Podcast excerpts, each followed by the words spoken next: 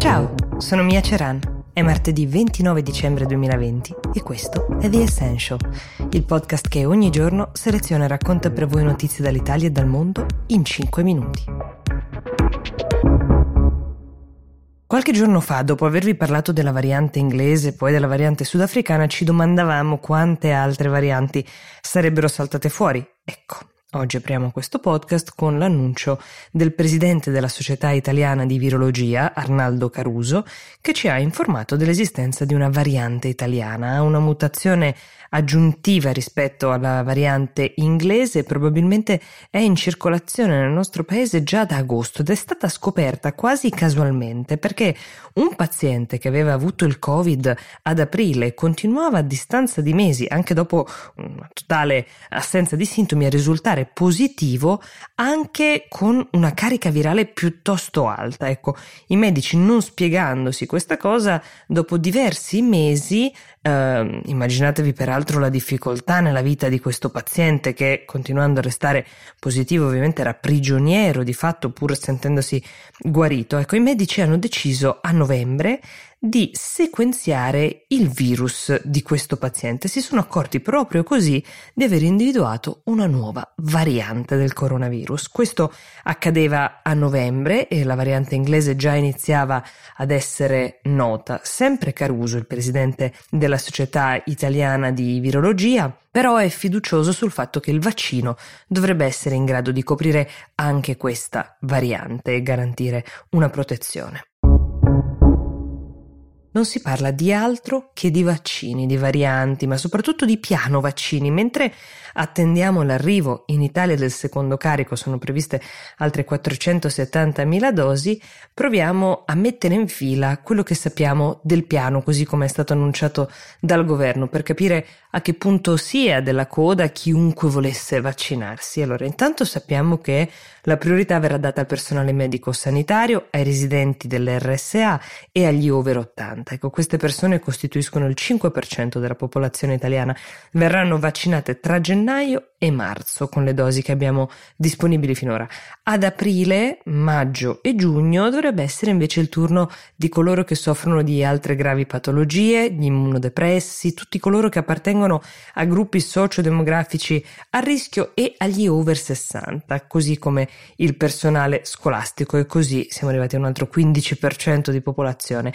A luglio invece parte la cosiddetta fase 3 che durerà fino a settembre per vaccinare il personale scolastico rimanente, i lavoratori impiegati in servizi essenziali, cioè anche chi lavora nei supermercati ad esempio, e le persone che vivono in carcere e in altre comunità. Saremo arrivati così a circa il 50% della popolazione. Tutti coloro che non hanno avuto accesso ma che intendono vaccinarsi potranno farlo a partire da ottobre 2020, la fase 4, e il governo spera così di arrivare al 90% della popolazione vaccinata. Staremo a vedere come andranno le cose rispetto ai piani prestabiliti.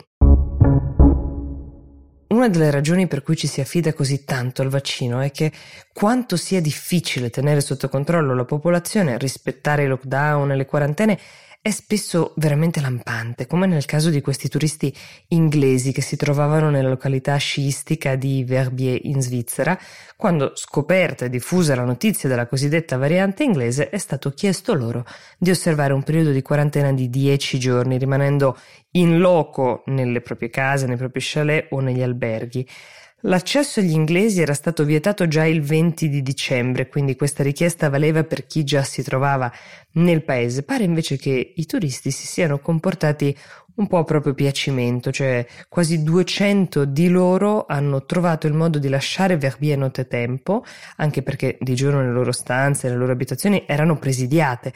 Pare che abbiano affittato macchine con cui sono arrivati uh, guidando fino al canale dove poi si sono imbarcati per la Gran Bretagna per riuscire a tornare a casa. Per la maggior parte di loro la quarantena è stata imposta retroattivamente quando loro erano già in loco. Verbier è una località amatissima dagli inglesi e addirittura è ribattezzata la piccola Londra e molti contavano di passare Natale sulle piste da sci. Molti di loro hanno case di proprietà lì, degli chalet nei quali tra l'altro sarebbe stato recapitato loro uh, dal paese del cibo durante la quarantena, a patto che restassero barricati per dieci giorni. Ecco, la polemica in Svizzera era nata molto prima perché una fetta di popolazione, una minoranza, però avrebbe voluto saltare la stagione e chiudere gli impianti, come è stato fatto anche in Italia, decisamente non aprire i turisti che venivano da fuori, ma la maggioranza ha stravinto, la Svizzera è rimasta l'unica località alpina con le piste